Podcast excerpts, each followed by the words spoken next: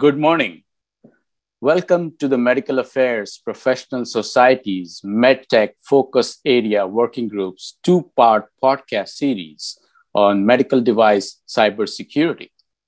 This is a follow up to a published white paper on the safety impact of medical device cybersecurity. In this first podcast, we will discuss what is cybersecurity and its importance for medical device manufacturers. I am Dr. Ajit Patwardhan. I will be the moderator for this podcast. I currently serve as a member of the MedTech Focus Area Working Group, and I am a medical safety officer at Olympus Corporation of America. Uh, before we start, a legal disclaimer. The views expressed in this recording are those of the individuals and do not necessarily reflect on the opinions of the MAPS or the companies with which they are affiliated. This presentation is for information purposes only and is not intended as legal or regulatory advice. We encourage you to engage in conversations about MedTech with other MAPS members via MAPS Connect on the MAPS website or mobile app. Simply log in with your email addresses and password associated with your MAPS account and access the global community. Then click on the Discuss tab and scroll down to MedTech Focus Area Working Group in the General Maps Connect discussion forum to post a question or review previous postings. Let us move into our discussion today. The podcast objectives are threefold. As we all know, as per the FDA, October was a cybersecurity awareness month. And today we are going to talk and discuss about this critically important topic. Our objectives of this podcast are as follows. First, what is medical device cybersecurity and why should you care? Second, why does FDA and others care about medical device cybersecurity? And third, what are the regulatory expectations? I would like to thank today's speaker for sharing his subject matter expertise with the MAPS membership. Speaking today, we have John Giantsidis, who is the president of CyberActa. Uh, John, uh, if you don't mind, please briefly provide information about your current position and CyberActa. Good morning, everybody. Good morning, Chief. Thanks for having me. I'm John Giantsidis. I'm the president of CyberActa. We concentrate on digital and cybersecurity, and uh, background has been in medical devices, both of the software compliance and really regulatory expectations uh, with the FDA and, and global regulatory agencies. Thank you very much, John. Now, as we go into the discussion, uh, the first question I have for you is, um, you know, what is cybersecurity? Can you please explain what cybersecurity means? Absolutely, uh, think of cybersecurity as the ongoing application of those best practices intended to ensure and preserve the confidentiality, integrity, and availability of any digital information as well as uh, the safety of people and environments. Uh, it is important to note that the pillars of cybersecurity used to be a triad uh, confidentiality, integrity, and availability. However, it is important to note that in medical device cybersecurity, safety is the newest member of the roster and it really has been introduced to address the everyday life threats posed by the Internet of Medical Things the pillars of cybersecurity used to be a triad confidentiality, integrity, and availability. However, in medical device cybersecurity, safety is the newest member of the roster. It has been introduced to address everyday live threats posed by the Internet of Medical Things. As such, confidentiality, the means of protecting any asset from being accessed by unauthorized parties, integrity, the consistency, the accuracy, and the trustworthiness of a process or output over its, its entire life cycle, the availability, uh, the set of practices and tools that are designed to ensure that timely access to data. And now, in medical device cybersecurity, it's safety. And in all those activities and considerations for any cybersecurity incidents that could result in injuries either to the user or to a patient, and sometimes, unfortunately, the loss of life. Thank you, John.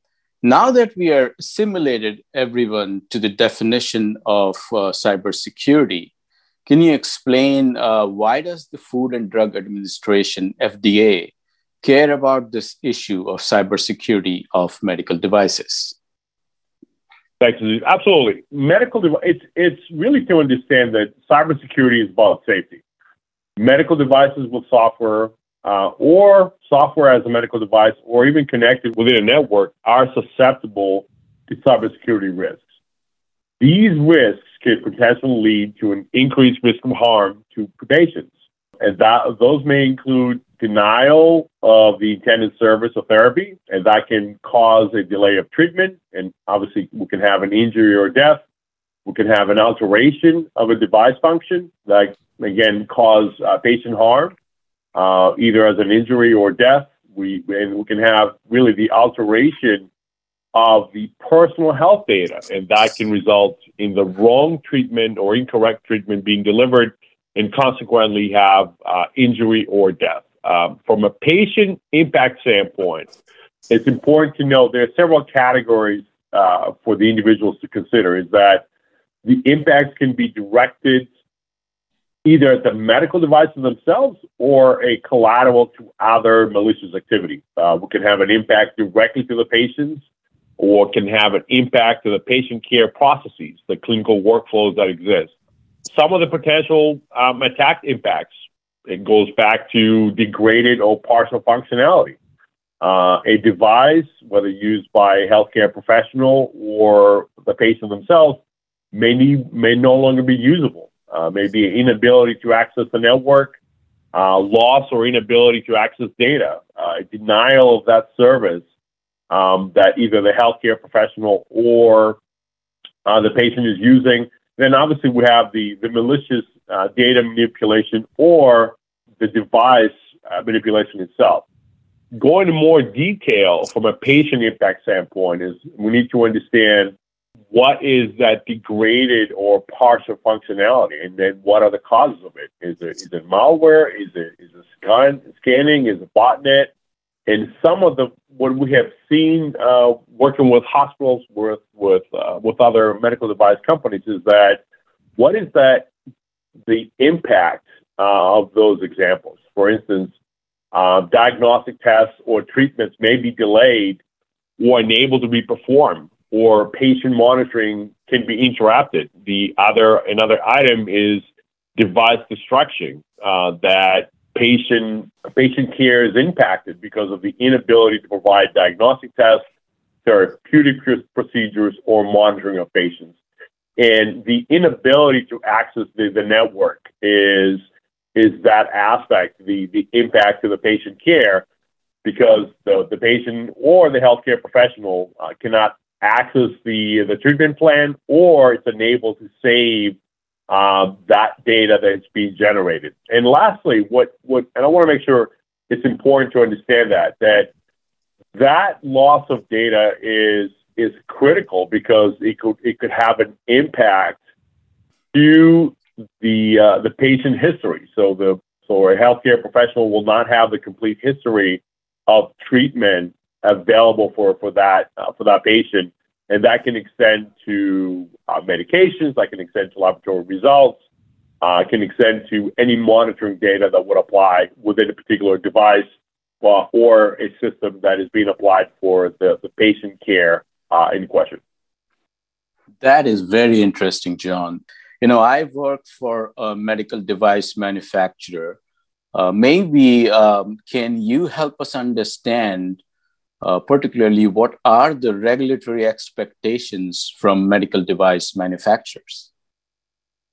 Sure. Um, from from an FDA standpoint, and really the, the rest of regulatory agencies, the expectation is that medical device security uh, has to be uh, part of a holistic approach because the cybersecurity landscape is constantly evolving.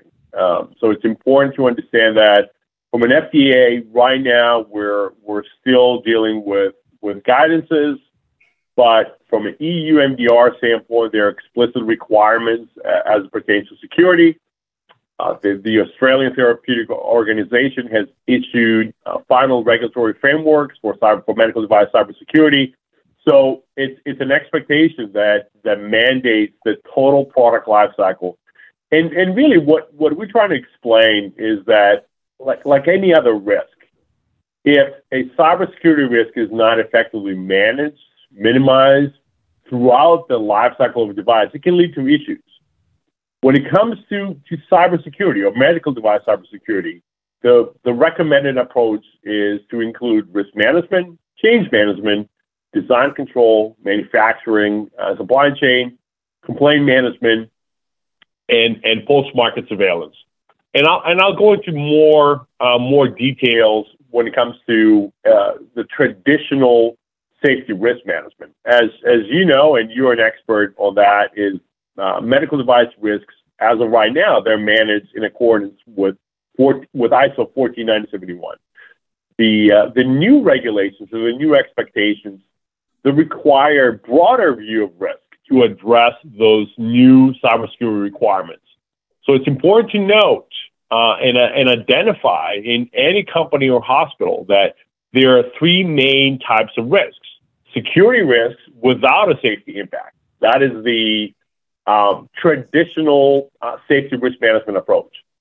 Then we have to look at security risks that could have a safety impact, and that is the interface that is important for organizations to have that framework in place and address that. And then the last category or type of risk is the, is the safety risks without any relation to security. So that is something that uh, organizations have to include, and it's imperative to include as part of their, their process. What we recommend from uh, from CyberActa and really trying to be in alignment with the expectations of, of regulatory agencies is that it has to be in alignment between safety and security risk management.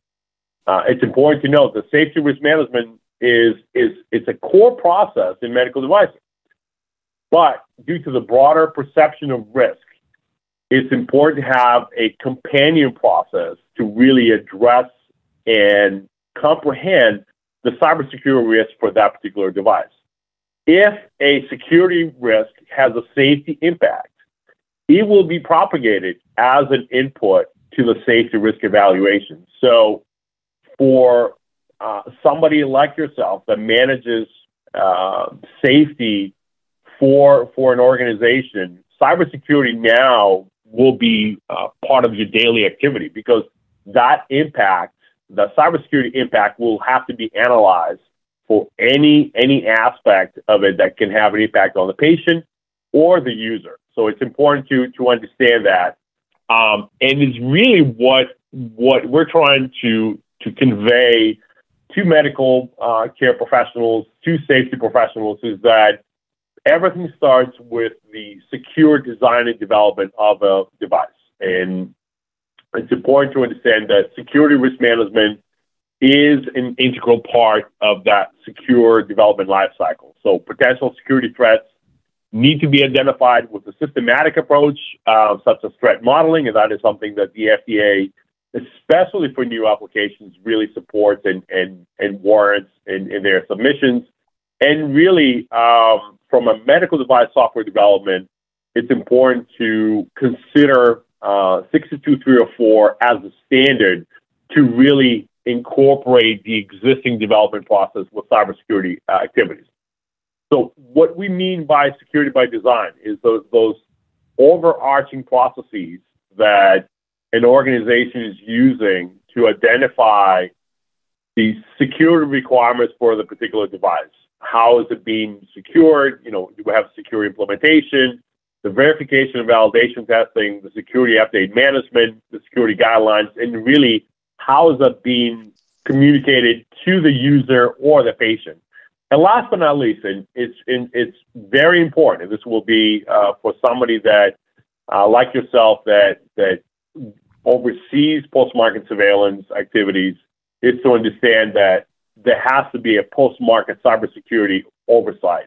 And that that surveillance aspect is to identify the number of safety related hazards of a medical device that could have or may have had a, an impact by cybersecurity threats. So it's important to understand what are the activities uh, that have been taking place and, and how exactly are we going to address it within a medical device.